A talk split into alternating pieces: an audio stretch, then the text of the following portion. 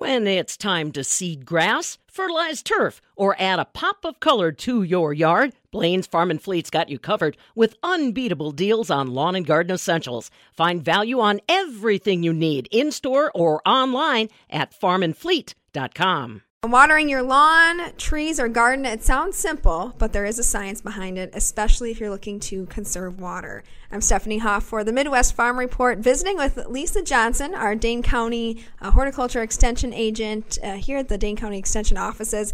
And I want to start first with how we can take advantage of the water that's coming down anyway as rain. If you pay for water, rainwater is free. And so, how can people yield it to their advantage? Uh, sure. So with um, with rainwater, you want to try and keep it on your property if possible. So one thing that you can do is to construct uh, a rain garden, and I have different uh, presentations about how to do that. Um, it's actually not all that difficult. You size the rain garden usually based on the type of um, soil that you have and the texture of soil. So you might make it bigger or smaller depending on how fast it drains. And usually we're going to construct a rain garden where there's runoff. So typically that's going to be um, from your roof and from a downspout. The other thing that you can put in a downspout is a rain barrel. And so you can collect rain uh, in the rain barrel. Often we want to make sure that the rain barrel does not become a mosquito breeding ground. So there are various things that you can do. Um, you can put um, mosquito um, biscuits, the, the dunks in there. The, that's a um, naturally occurring bacterium that will keep them from um, being able to thrive in that environment and you can use that rainwater um, for your landscape plants and perennials. We don't recommend it for your vegetables um, because it goes off of your asphalt shingles, and there can be chemicals that kind of run off with the shingles, and it goes through your aluminum gutter. And um, sometimes there are things in the gutter that are not so great, like leaf buildup, and uh, you might have bacteria and so on in there. So, uh, w- but you can certainly use it for your landscape plants. Yeah, so there's two options right off the bat. I want to go back to the rain garden. Uh, we're here talking where the Dane County Extension Master Gardener teaching garden is. Within this garden is a rain garden. Explain to us what a rain garden looks like. And there's other advantages to it besides just collecting water. Mm-hmm.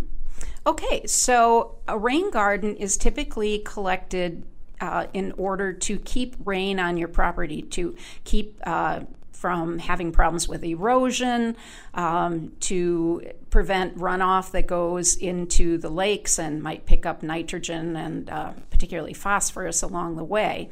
So, people often will do this where they've got a problem with erosion or excess uh, runoff.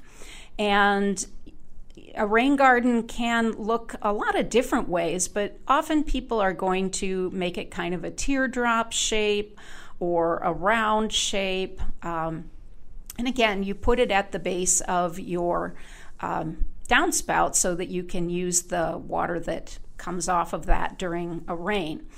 And often, what people are going to do is to plant that rain garden with native prairie plants. And you do that because the prairie plants are really good at producing a very deep, robust root system that creates channels in the soil that allows that rain to be uh, absorbed better. And while you're planting those natives, you're also supporting pollinators. So you can have things that are blooming from early in the season until late in the season and be supporting pollinators with those native plants the rain garden is not a hole in the ground, but it's indented, and you know it's not level with your ground, which I, I didn't know before I saw it in person. yes, yes, definitely. And the depth of your rain garden is going to vary with the type of soil that you have, with the amount of runoff that you have. You can customize it for the amount of runoff and the texture of your soil. So um, you might need to make it deeper if you get more runoff and you don't have a lot of space. You would make it deeper. If you um, have more space, you can make it shallower. And again, you can customize it to the amount of runoff that you get. There's a little mathematical formula that you use based on the uh, size of the roof near your downspout um, that helps you to figure out what size is going to work best for you. And then the other thing you mentioned, the rain barrel. Does any old barrel do? Uh, no, you need to have a rain barrel that has an intake, and it needs to also have a, um, a, a valve on the outside that you would attach to a hose, or that you could use to um, fill up a watering can, for example. Now, people have used things like recycled um, food barrels, like pickle barrels, um, things like that. Usually, you're going to want something that's uh, heavy duty um, plastic. They do make um, rain barrels as well that you can get at your local home improvement store. Um, and you can spend um, money um, online getting all kinds of fancy uh, rain barrels. Um, but it, it doesn't need to be all that fancy. The thing it needs is a level surface so it doesn't tip over. Uh, it needs a way to connect to the downspout. And uh, it's good if you have some kind of overflow valve so that when um, that it stops filling um, when it gets uh, full. And uh, you also want to make sure to empty it in the fall so that it doesn't crack over the winter. And as you mentioned before, emptying it at least once a week, if not more, to prevent mosquitoes from breeding in, in standing water. Well, you can actually, if it's covered, um, I have one at home that has a cover that you screw onto it, so the mosquitoes aren't going to get in. But if you have one that has like a screen cover on it, then yes, um, using it is the best thing to uh, to do. But I can store mine for it. Mine is like 80 gallons, and you can store it for a while. But when there is no rain to collect, and it is time to water the garden, the lawn your trees uh, with a hose and bucket. There is a science behind using the correct amount mm-hmm. and not wasting water. How much water do our plants really need? Ideally, you want to have at least an inch of water a week. And one way that you can figure out what that is, for example, if you're watering your lawn, and the lawn can actually go for two or even three weeks, depending on the species of grass that you have, um, without water, without a lot of damage. But if it gets to the point where you do need to water your lawn, you want to make sure that you um, have your sprinkler pointed properly so that it's not like watering the sidewalk or watering your house or watering the car. Um, and that it's only going onto the lawn. And if it's windy out, you want to have it low pressure so that there are bigger drops so that they're not blowing away so much. And you can put out a, a tuna can or a cat food can in your grass so that you can measure, because they're pretty much an inch tall. Um, when you've reached that inch of water. Now, it's a little harder to figure out when you're in the perennial garden or the vegetable garden. Um, you don't really have that ability to, to do that. Um, so there are different ways that you can use to, um, to calculate that. If you're not measuring, is there a, a visual sign of when it's time to water your vegetation?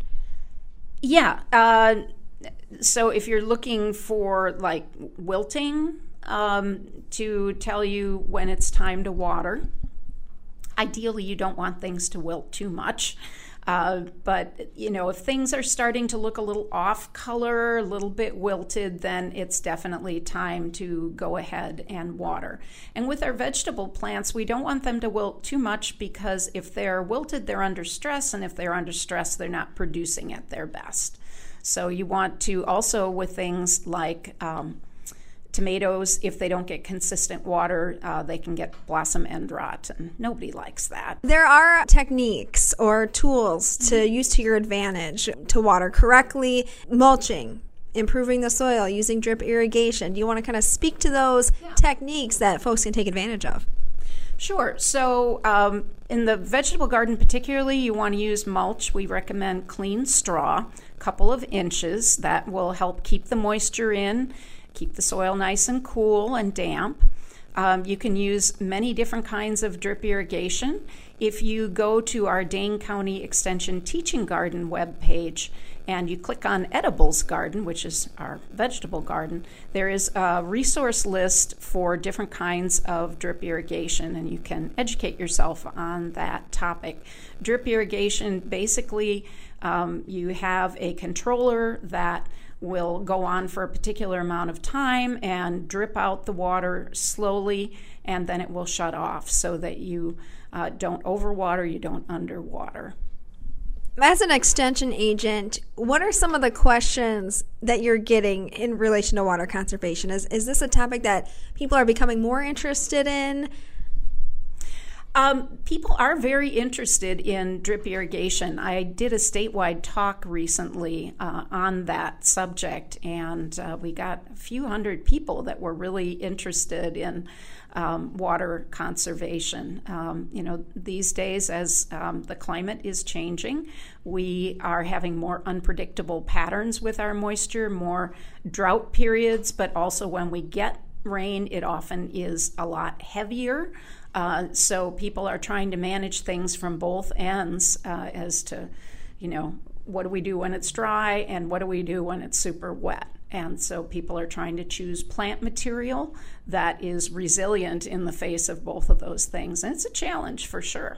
Are the things that you're doing at the garden level, how scalable is it? Sure. There are some principles that would apply to, um, say, uh, a city um, with trees and trying to maintain trees in an urban area. And there are also things that would apply to a farm. Um, if you have like a smaller organic farm, you would employ mulching, for example. Larger agricultural scale, they don't uh, typically do that, but they do use those uh, roving water um, applicators um, when they really need to. So, you know, it's the same kind of principle of wanting ideally an inch of water a week. Is there anything else I'm not asking you that you wanted to add about water conservation, uh, what you're seeing maybe in trends in, in an urban setting? Yeah, people are really getting into water conservation as a good, you know, tool, a good way to be a good environmental steward.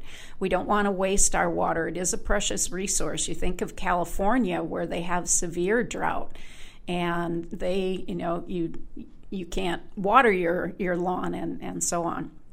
We're lucky here in the Midwest that um, we haven't experienced anything quite that severe, but we want to manage our water supply appropriately. As our cities get bigger, we have more people to support, and so you want to make sure that you're using water appropriately. Visiting with Lisa Johnson, the horticulture educator at the Dane County Extension Office. For the Midwest Farm Report, I'm Stephanie Hoff.